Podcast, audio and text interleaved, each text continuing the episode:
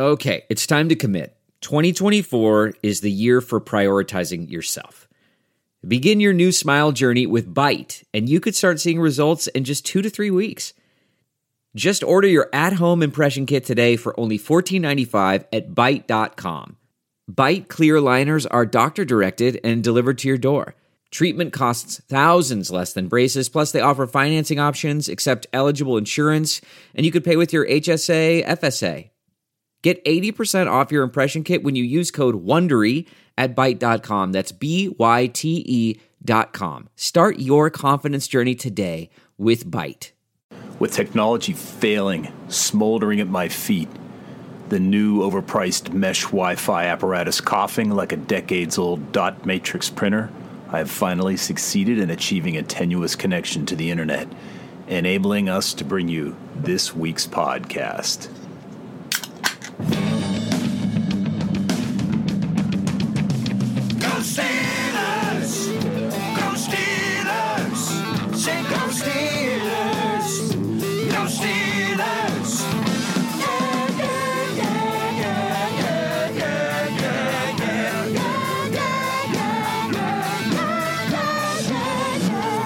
Welcome to the Steelers Outpost Podcast, a proud member of the Armchair All Americans Network. It is August 2nd, 2020. This is Tom coming to you from Sawdust Studios in the Washington, D.C. Outpost. Nick joins us from the Houston Outpost with breaking news. I got breaking news, and the news is that football is back, baby. Football is back, and it's time to place your bets. It's time to place your bets. Get them in while you can. BetOnline.ag has all the action. NHL is back. Damn it, the Penguins went down in game one. Let's bet on them to make that comeback in game two. NBA is back. And more importantly, NFL right around the corner here with the real games. Uh, bet online is the place to go. So if you're going to make some scoots, if you're going to add some action to the action, do so on betonline.ag because that is the official uh, betting sponsor of the Steelers Outpost podcast and the Armchair All Americans network as a whole. So visit betonline.ag on your computer or mobile device and join now to receive your welcome bonus. Betonline.ag, ching, your online wagering experts. I don't want to make this the COVID connection Sure. podcast, but I mean, it's relevant and it's impacting teams. And I guess this is the late news that I was referring to at the top of the show. Mm-hmm. So, um, why don't we just get to it? I mean, go. We lost James Washington to COVID. No. James Washington, Jaylen Samuels, uh, first two guys for the Steelers reported um, to be put on the injured reserve due to COVID. I know Matthew Stafford got put on the list for COVID. So, long story short, we're going around the league. We're going to see some of these players get it. Uh, I agree with you. I think that maybe I went a little hard in the past few weeks on the COVID talk and everything like that. But honestly, it's an absolutely bizarre circumstance that will frame this season. We've never seen anything like it. So it is news. I do expect it to affect the season, especially when you compare MLB and how they've had a little bit more um, lax approach, uh, an approach a little bit more similar to what the NFL has, compared to the NHL and NBA, who are doing bubble concepts. Of course, those leagues and those teams have uh, far fewer numbers of people to, to be able to bubble, so it's a little bit easier for them. But the NBA and the NHL having zero confirmed COVID cases, at least for a two week stretch, was a big victory. And we've seen what's happened to baseball um, with, with people going down. So some of these guys getting COVID early, it's to be expected. Um, we will try not to bog down the episodes with this kind of stuff because obviously it's here, but we're getting started. We got to cover it.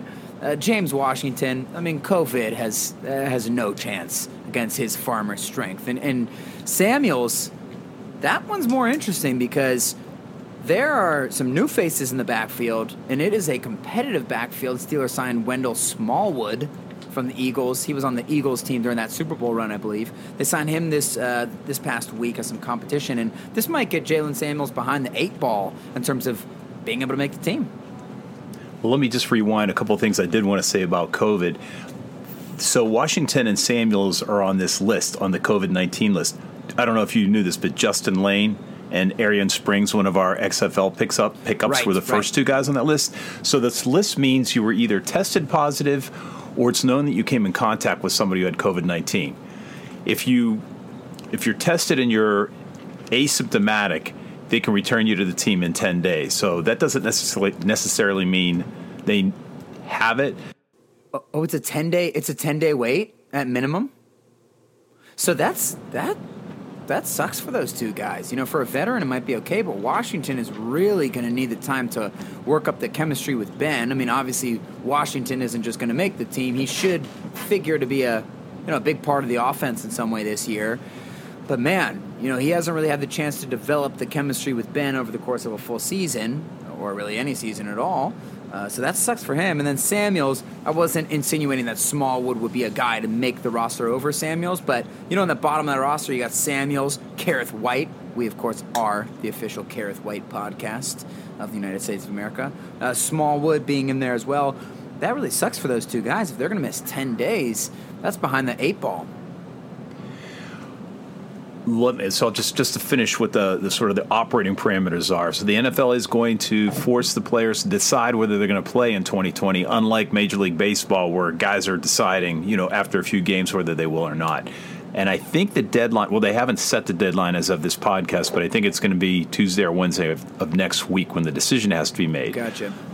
when I looked at the list, and this is now outdated, there were 38 players who had opted out. I just broke it down out of interest. So, out of the 38 guys, when I looked at the list this morning of who opted out, 14 were offensive linemen, and I'm counting two tight ends in that calculus just to try to test a hypothesis I have here. So, 14 were offensive linemen, 10 were defensive linemen five were wide receivers. Just trying to see if there's some sort of pattern. I'm not sure if that says anything, whether these guys feel more at risk than other players do.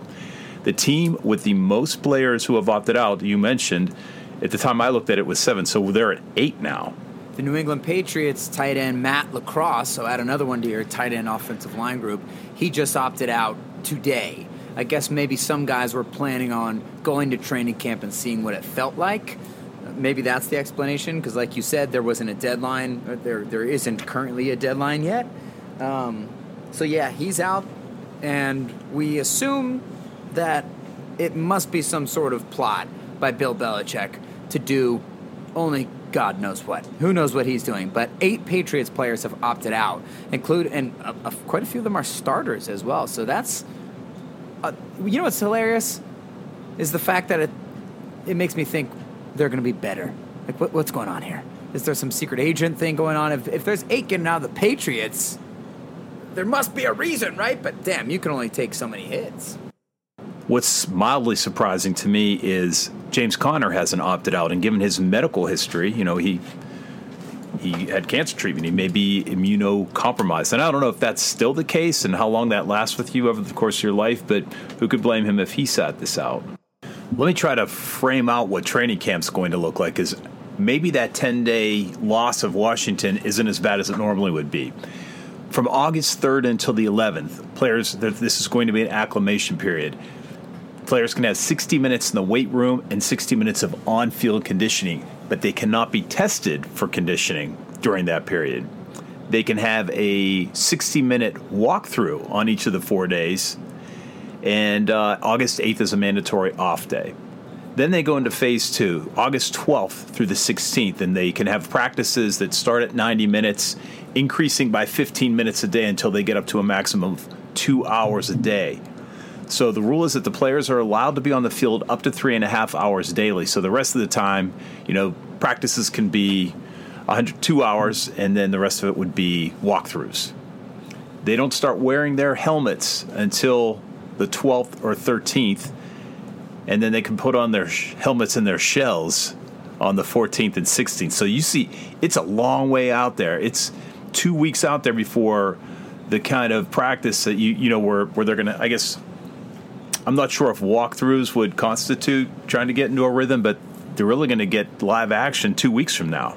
the you're going to miss the preseason games, which is obviously another padded interaction, if you will. But those are really more for the starters to knock off some rust and see what it feels like to trot on the field in front of, well, hmm, usually in front of fans, or at least people watching on TV, to play to hit some other guys in a different jersey, feel what it's like to have the play clock. You don't have coaches uh, helping you out, yelling at you in your ear, yelling where you need to be on a practice field. You know, it's more like a dress rehearsal. It's exactly a dress rehearsal for those starters, but some of those backup players or the undrafted free agents, they're going to have no chance this year because the games were the biggest opportunity for those guys to make their mark. So you definitely lose those as far as the padded stuff goes, but let's keep our fingers crossed that uh, teams are able to weather the, weather the storm because Mike Tomlin and the Steelers are famously one of the very, very most physical teams when it comes to preseason practices.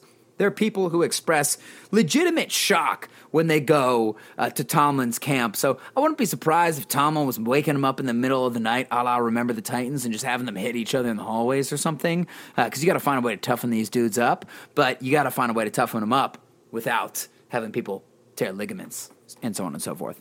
Let's talk about let's talk about somebody you mentioned before, Wendell Smallwood. He's a Mountaineer, former Mountaineer, Right. Seventh running back in camp.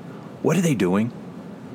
They're preparing for running backs going down to COVID, so it looks like it was the perfect signing because Jaylen's out. Listen, here's what I've always Seems like a lot about of running backs. Uh, it does seem like a lot of running backs. I wonder if they're doing that because of the COVID things. But you're right; it's not a thin position. Uh, but you get an opportunity to bring in a veteran guy who's played meaningful snaps. I mean, he was relatively famous when he played for the Eagles. He wasn't their number one guy, but he got in some big games. I just, you know, I hate to say this about a Steeler. I guess he's not a Steeler yet until he's on the active game day roster. But I don't, I don't feel good about a running back named Smallwood. Bigwood, Wendell Bigwood, sure. Smallwood, I don't know about your chances, but it looks like it was the right signing because Jaylen Samuels, who's a very similar version of what Wendell Smallwood brings, um, sort of a pass catcher, but not a fast guy, not a great blocker, nothing like that. Uh, they're kind of little clones of each other, but it's not a big signing, um, but they did sign him. We'll see if he makes the team. Doubt it. They also picked up a, a fifth-year safety, Curtis Riley. Recently, the Raiders, but previously with the Giants.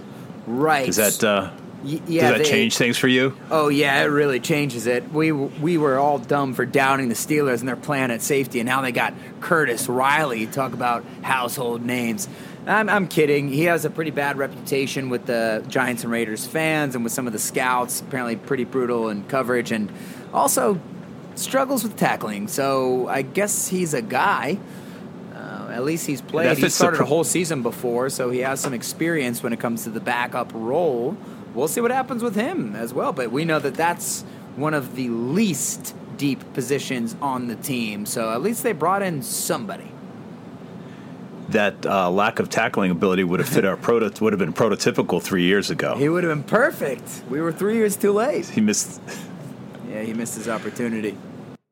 Yeah, if I could have, I would have taken the shears to that defense three years ago. Damn, I would have as well. Now, the lucky part about that is you can take the shears to whatever the hell you want when it comes to manscaping, thanks to Manscaped, because you don't need a shearing license to operate these precision tools for your family jewels. I'm talking about Manscaped, people. I've told you once, I've told you twice, I'll tell you again. Manscaped is a game changer. Manscaped reminds me of like when Skype came out. I remember as a little kid watching you know, Zenon, Girl of the 21st Century, or uh, whatever other, you know, futuristic movies were on, and thinking that'd be insane if you could make a phone call to somebody but see them on a television screen. And then Skype came out. That's how I feel about Manscaped because I'm not going to go into the details of why you need to keep it clean, keep it right, keep it tight down there, look good, Feel good. Feel good. Play good. Play good. Make money. Manscaped, it's impossible to injure yourself during this process. Like, legitimately. I don't know how they did that. I'm not a scientist, but that's kind of the sticking point. Let alone, they also got oils. They got non chafing cream. They got deodorants. They got everything that you need. And if you get the full package, it comes in a beautiful leather bound case. So, and if by case, I mean it's more of a more of a satchel. You know what I'm talking about. But check it out. I, I honestly use Manscaped. It's phenomenal. And you get 20% off and free shipping if you use the code armchair at manscaped.com. That's 20% off with free shipping at manscaped.com. And use the code armchair. You know, culturally, it's just not my generation. Maybe there's some guys. I don't want to speak for all guys at my age, but I'd bet not many of them are uh, manscaping. We we manscape north to south, not south. That's to north. right. That's right. Well, you know, in, in your defense, the, apparently the women didn't uh, womenscape. Uh, back in those times either, but times have changed, and I bet that they're going to change even more. And if I were going to bet on that, I would bet at betonline.ag. I already told you, NFL's coming back up. Let's get action on the action. And, and uh, yeah, it's really easy to use. They got NBA, NFL, UFC. They have simulated games going on. We can take prop bets. How many more Patriots are going to opt out of this thing? How many more uh, boys is Tom Brady going to kiss before somebody stops him? They got all the props there, and it's a good way to support Armchair and the Steelers Outpost podcast. So go to betonline.ag. Ching, your online wagering experts. Mensa member Bart Scott, former Ravens linebacker, had a comment, and so, for some reason somebody quoted him and put it on the internet. He hmm. said, "Troy Polamalu is going to the Hall of Fame, and he's very deserving of going to the Hall of Fame. But to oh, mention. Troy Polamalu in the same breath as Ed Reed, to me, it's disrespectful. It's true. Disrespectful. Well, it's true. Ed Reed, you know, he's barely even a man. I mean, he was great, you know, catching the ball, not tackling people. He shouldn't be mentioned in the same glorious breath of Troy Polamalu. And yeah, Ed Reed should go to the Hall of Fame, but he's no Troy Polamalu, and I think that it's clear that that's what Bart Scott meant, right? I think this is uh, it, it's funny. So he was on Adam Lefkoe's podcast, and Bart Scott, he's hilarious. He is the guy who played for the Ravens. So by the way, that's why this is a non-story. Oh, you're telling me the linebacker who played with Ed Reed doesn't like Troy Polamalu, the guy who broke the Ravens' spirit time and time again in the playoffs and the regular season? Okay, I got it. But Bart Scott is hilarious. He played for the Ravens, then played for the Jets. And the week before the Steelmen played the Jets in the AFC Championship game, the Jets had a, I guess they had beat the Patriots like the week prior. Thank you, Jets. And he got interviewed when he was coming off the field, and somebody asked him, Are you excited to see Pittsburgh next week? He says, Can't wait. Can't wait. And one of the greatest post game interviews in history. So I got to give him credit for that. So actually, the interview with Lefkoe is, is pretty awesome. Uh, he's well spoken, Bart Scott. He's outspoken and kind of exactly what you would think for a linebacker on those Ravens defenses. He totally fits the mold. Everybody, I'm, I'm just surprised it's getting as much airtime as it is because it's a pretty well known fact that Troy and Ed don't play the same position.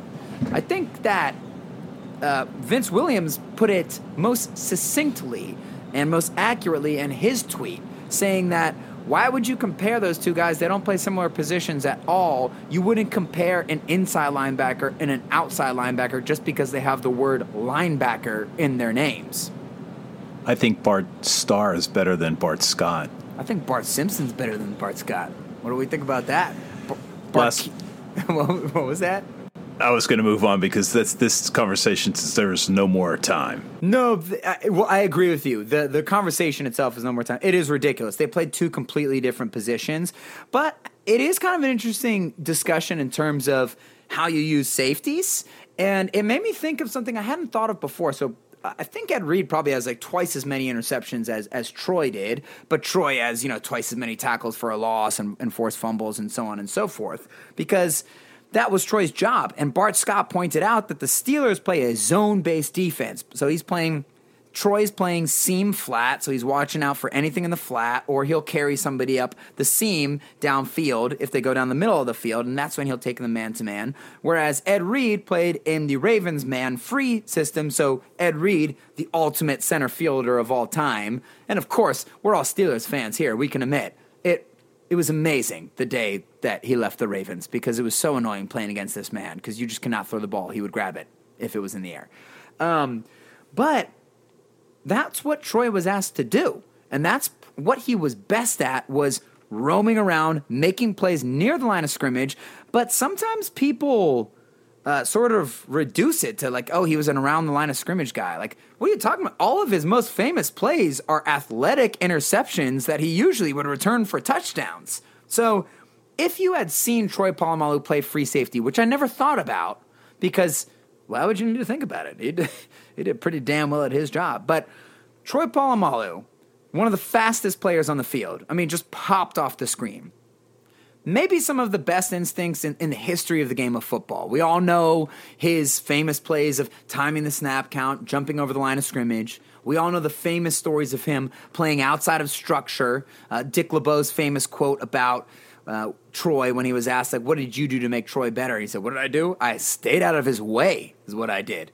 R- Ryan Clark will say the same thing. So we all know he has unbelievable instincts. He has unbelievable speed and range. We saw his closing speed. There's so many famous examples of that. I'd say maybe the best one is when Chris Johnson, probably the fastest running back in history, tried to round around the corner in week one in his own end zone, and Troy Polamalu was launched out of a freaking nuclear nuclear whoops missile silo. Boom, takes him down in the open field. So, okay, elite instincts, elite speed, not just fast, elite speed, and then elite hands.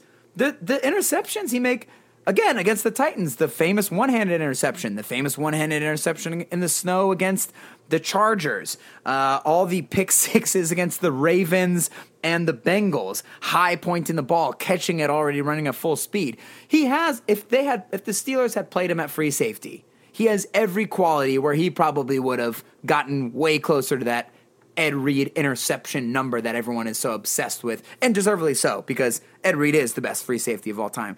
But I do find it interesting, and I'm not saying Troy would have the same number of interceptions as Ed, but they'd be astronomically higher if that was Troy's job. But Troy played the job that he had to play to win more Super Bowls than Ed Reed won. So I think it worked out very well. Last week we talked about the Madden ratings. Yes. We have now we have a new set of artificial ratings out to talk about the top top 100 players of 2020, and the Steelers show up on it four times, actually three times with an honorable mention. I'm not sure why they, They do list the guys that are. yeah, so at 102 is Maurkice Pouncey. I, I was actually surprised if, you're just going to snub the Steelers, that's not the guy I'd rate from the offensive line at this point. I mean, he's sort of riding on reputation, don't you think? Yeah, a little bit. I mean, Marquise is still really good, uh, but it is sort of accepted that he's not the dominant center, you know, top five, you know, center that he once was. I don't give a crap. He's the top one badass in the league, so who cares? Kicked Myles Garrett in the head. Don't know if you remember that. So who made it? Minkah, TJ, and Cam, right? Right. So, So- TJ was listed at 25. He's up from number 93 the previous year. Mink is at 35, his first year on the on the list. Mm-hmm. Cam at 84, up a full four places from 88 the year before. So, just for context, everybody, the players vote on this list. So, they are given a ballot around week eight of the season, okay? So, keep in mind, Patrick Mahomes got number four on this list, if it just shows you the credibility of this thing. Patrick Mahomes, I believe, was injured at the time. sure, it would have been voted differently upon if that Super Bowl and the billion dollars had come in, right? But the thing with NFL players is everybody assumes that NFL players are experts on football. They're not.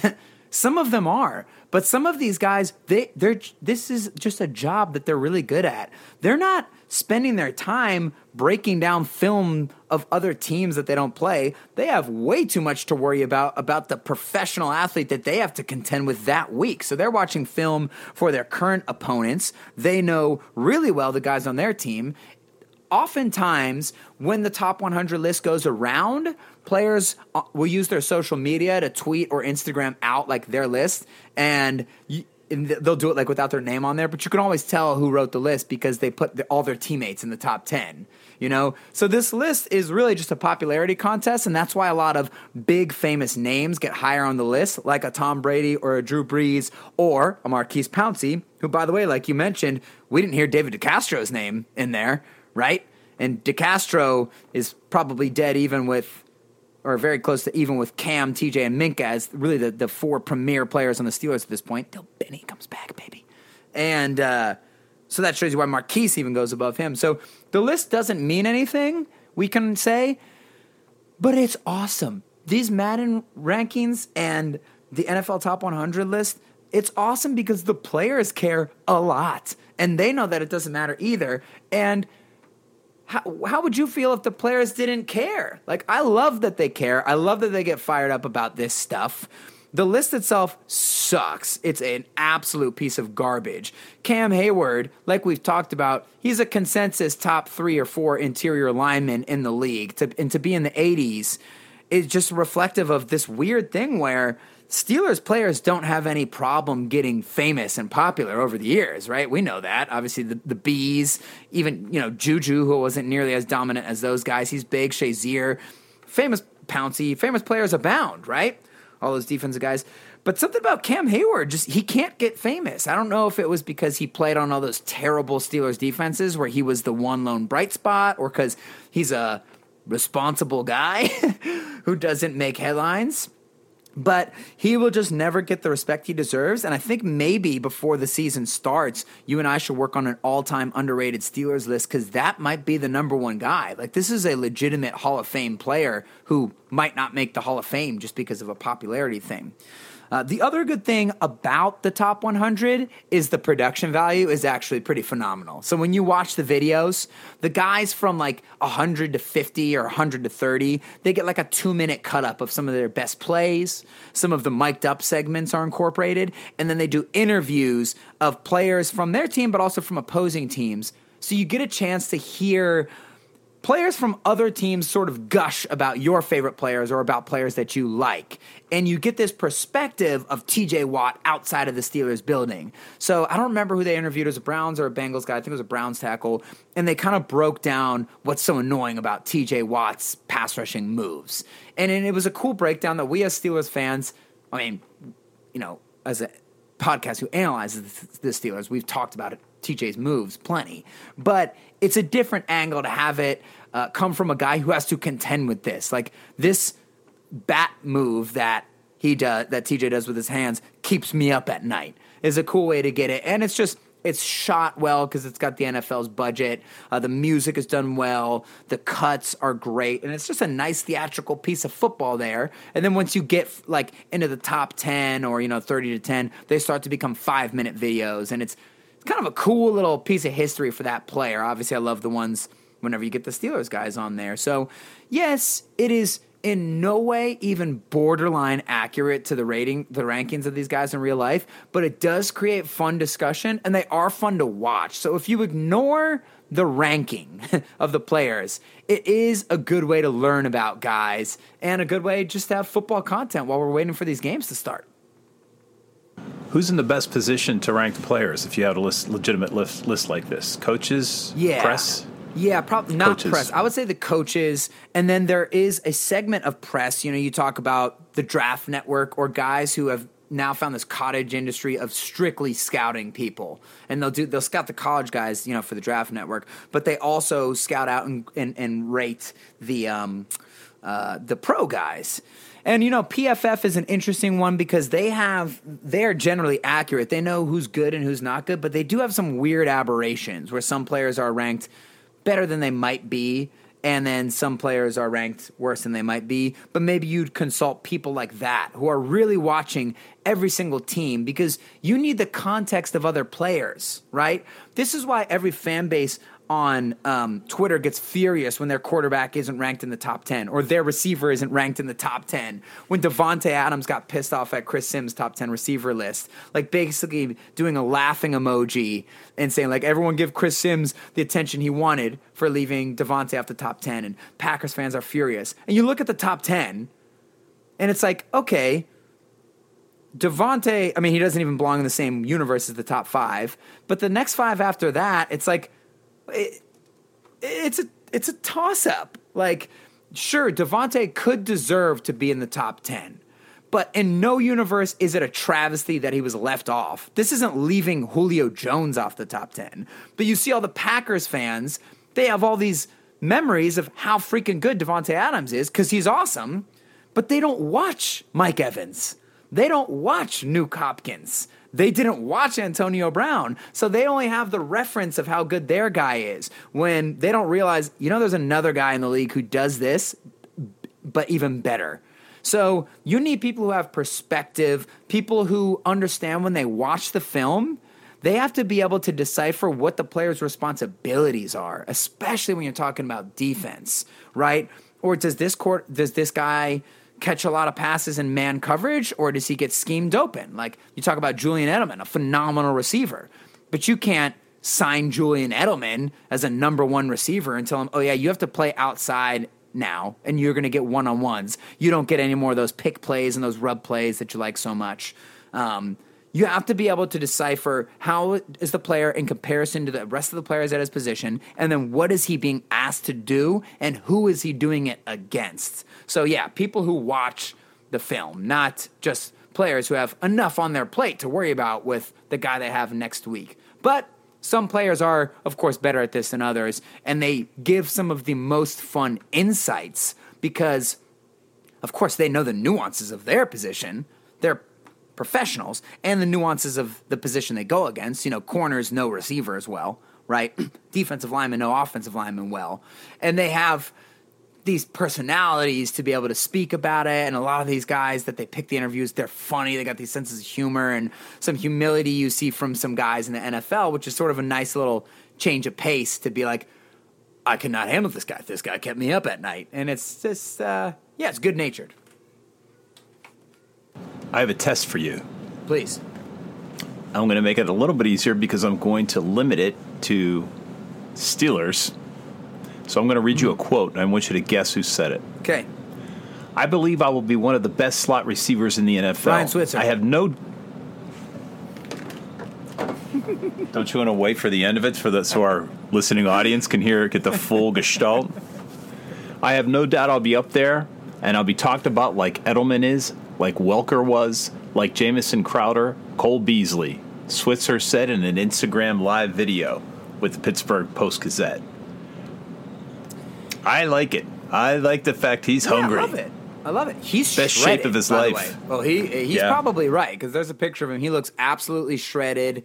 Um, listen, we've all soured on Ryan Switzer, not his personality. He's a great, obviously a great guy. I get very annoyed at the heavy hate directed towards him on the internet. It is a little ridiculous to insinuate, oh yeah, I guess it was Ryan Switzer's fault that we weren't good last year.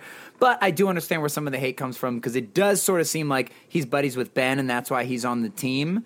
Uh, and it was a little ridiculous. Hey, you and I were calling for Diontae Johnson to return punts last year, right? Like that needed to happen early.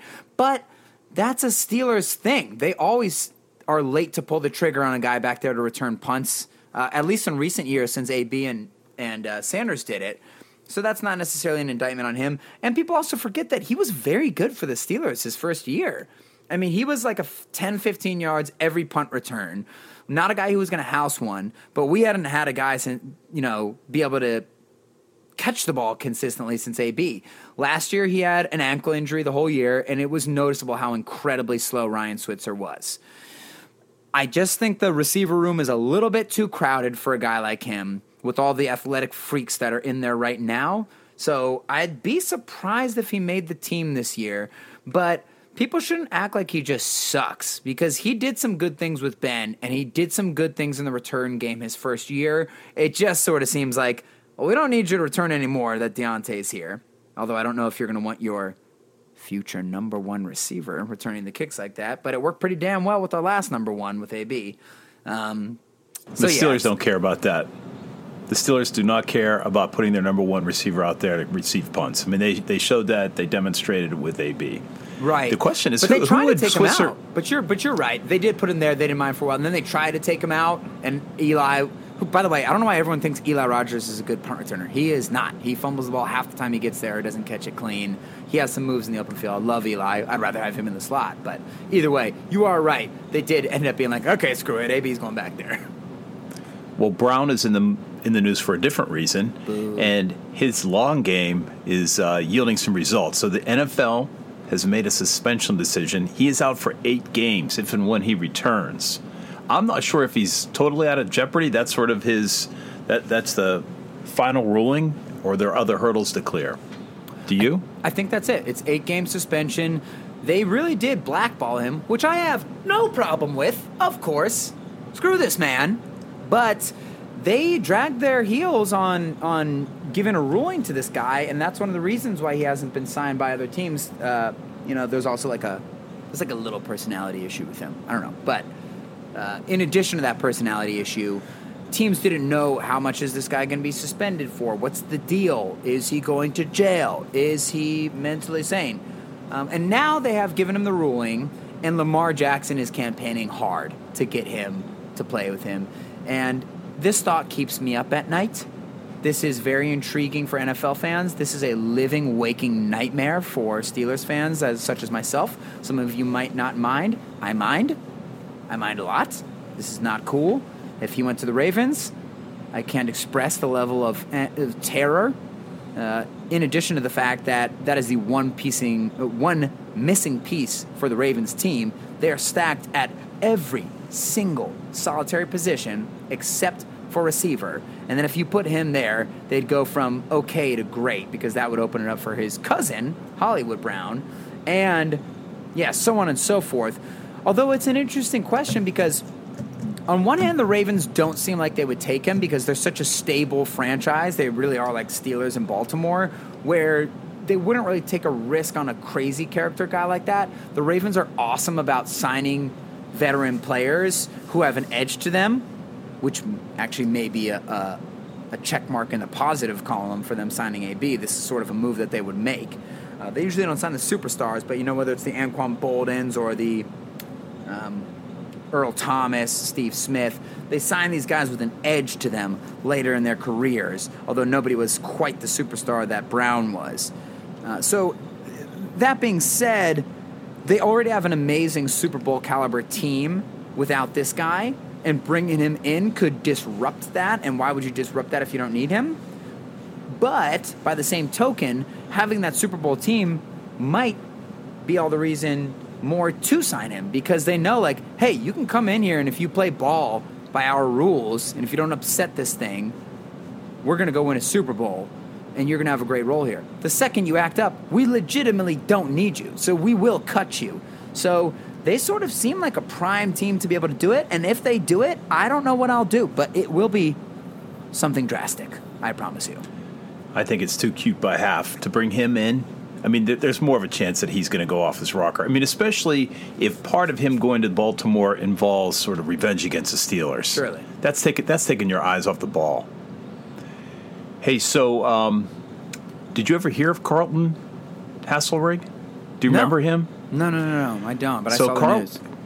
Carlton Haselrig passed away July 26, 22nd at the age of 54. I have a small connection with him because he went to the University of Pittsburgh at Johnstown, as I did for my final two years of college, although he came a little bit after I did. In 1989, Haselrig was a 12th round pick by the Steelers, having never played college football. So Carlton played football in high school, but was a, known. I mean, he was a wrestler of sorts, but uh, they didn't have a team, so he didn't really have a way to demonstrate how good he was. They eventually, his high school eventually petitioned the PIA, which is the jurisdictional body in Pennsylvania for of high course. school sports. We all know that. They let them have a one man team, and he went 10 and 0 in his senior year. He uh, was going to play. He did play a little football at Lock Haven. I think he hurt his knee, and then he ended up at going back home to Johnstown. And he played. Uh, he went to Johnstown, got recruited for wrestling. His overall career record at Johnstown: 143, two and one. Most good. decorated athlete in Pitt Johnstown history. And you might not think that's a big deal, given that Pitt Johnstown or UPJ, Mountain Lions, Roar, Roar, roar. is a Division two school. He won six NCAA National Re- Wrestling Championships. Ask yourself how that's done in a four year period. Time machine? So he came in third in his freshman year in Division Two. In, in his sophomore year, he won the Division Two uh, wrestling championship, and at that time, if you won that championship, you ascended to the Division One tournament, Ah, like which he won. Champions League for soccer. sophomore, Yeah. junior, and senior years. Eventually, so he won six championships. Sophomore sophomore through senior in both Division One and Division Two. They actually passed a rule which they call the Haselrig rule, which bars small schools from the NCAA Division One championships because they said it gave the Division Two schools an advantage that they could they could participate in two tournaments. Pretty bogus. Well, how does a guy who played some high school football matriculate to the NFL? His college wrestling coach knew somebody who arranged a pro day, and a bunch of teams came. All of them said they would uh, consider him as a free agent. The Steelers are the only ones who committed to drafting him, which they did in the 12th round. He earned a spot on the practice squad in his first year. Then the, and then he made the team in his second year, and he was a starter by his third year, and he was selected for the Pro Bowl in his fourth year. So he played five years with the Steelers. Uh, I think he played one other year for another team. He had some drug and alcohol problems, which sort of sidelined him. But you know, he got his life back in order. He still coached football in the Johnstown region. It's a it's a sad day because even though he came after I did, his father had set up wrestling. So UPJ wrestling is you know na- a national program, so I already mm-hmm. knew of it, and, and I obviously saw his name as an alumnus of UPJ. So, sad day, pretty cool story.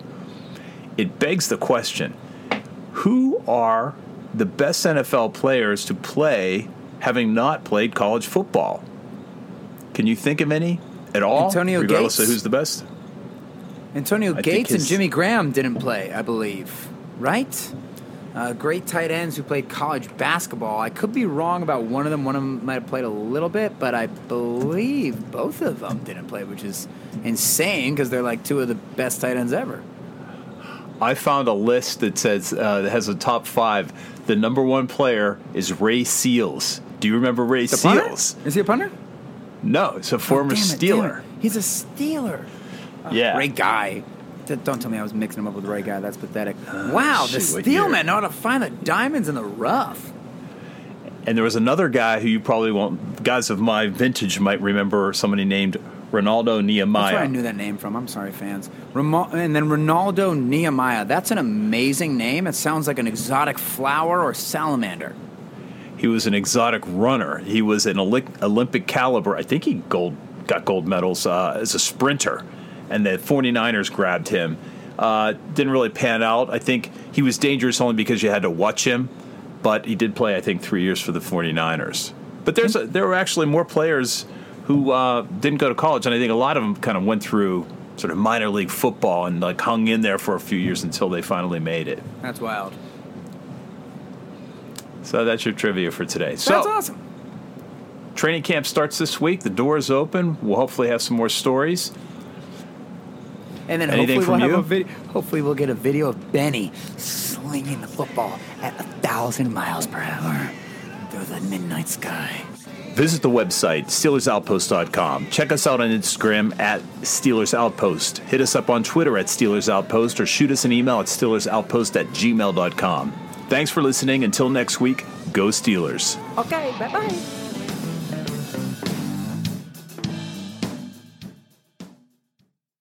There are some things that are too good to keep a secret. Like how your Amex Platinum card helps you have the perfect trip. I'd like to check into the Centurion Lounge. Or how it seems like you always get those hard to snag tables. Ooh, yum. And how you get the most out of select can't miss events. With access to the Centurion Lounge, Resy Priority Notified, and Amex card member benefits at select events, you'll have to share. That's the powerful backing of American Express. Terms apply. Learn more at americanexpress.com slash with Amex. We're driven by the search for better. But when it comes to hiring, the best way to search for a candidate isn't to search at all. Don't search, match with Indeed. Leveraging over 140 million qualifications and preferences every day, Indeed's matching engine is constantly learning from your preferences. So the more you use Indeed, the better it gets. And listeners of this show will get a $75 sponsored job credit to get your jobs more visibility at Indeed.com slash match. Just go to Indeed.com slash match right now and support our show by saying you heard about Indeed on this podcast. Indeed.com slash match. Terms and conditions apply. Need to hire? You need Indeed. Delve into the shadows of the mind with Sleeping Dogs, a gripping murder mystery starring Academy Award winner Russell Crowe. Now available on digital. Crowe portrays an ex homicide detective unraveling a brutal murder he can't recall. Uncovering secrets from his past, he learns a chilling truth. It's best to let sleeping dogs lie. Visit sleepingdogsmovie.com slash Wondery to watch Sleeping Dogs, now on digital. That's sleepingdogsmovie.com slash Wondery. Searching for NBA playoff coverage? We've got you. The Old Man and the Three, presented by BMW, gives you an inside look into the world of sports. Hosted by former NBA sharpshooter and Duke legend JJ Redick and sports writer Tommy Alter, The Old Man and the Three offers unprecedented access to the league. Tommy and JJ discuss the NBA and interview some of the biggest names in the league, like Devin Booker and Luka Doncic. NBA final season is the perfect time to dive in, and you can listen to The Old Man and the Three wherever you get your podcasts. To hear episodes brought to you by BMW. Push the limits this NBA season with the brand that set the ultimate standard BMW, the ultimate driving machine.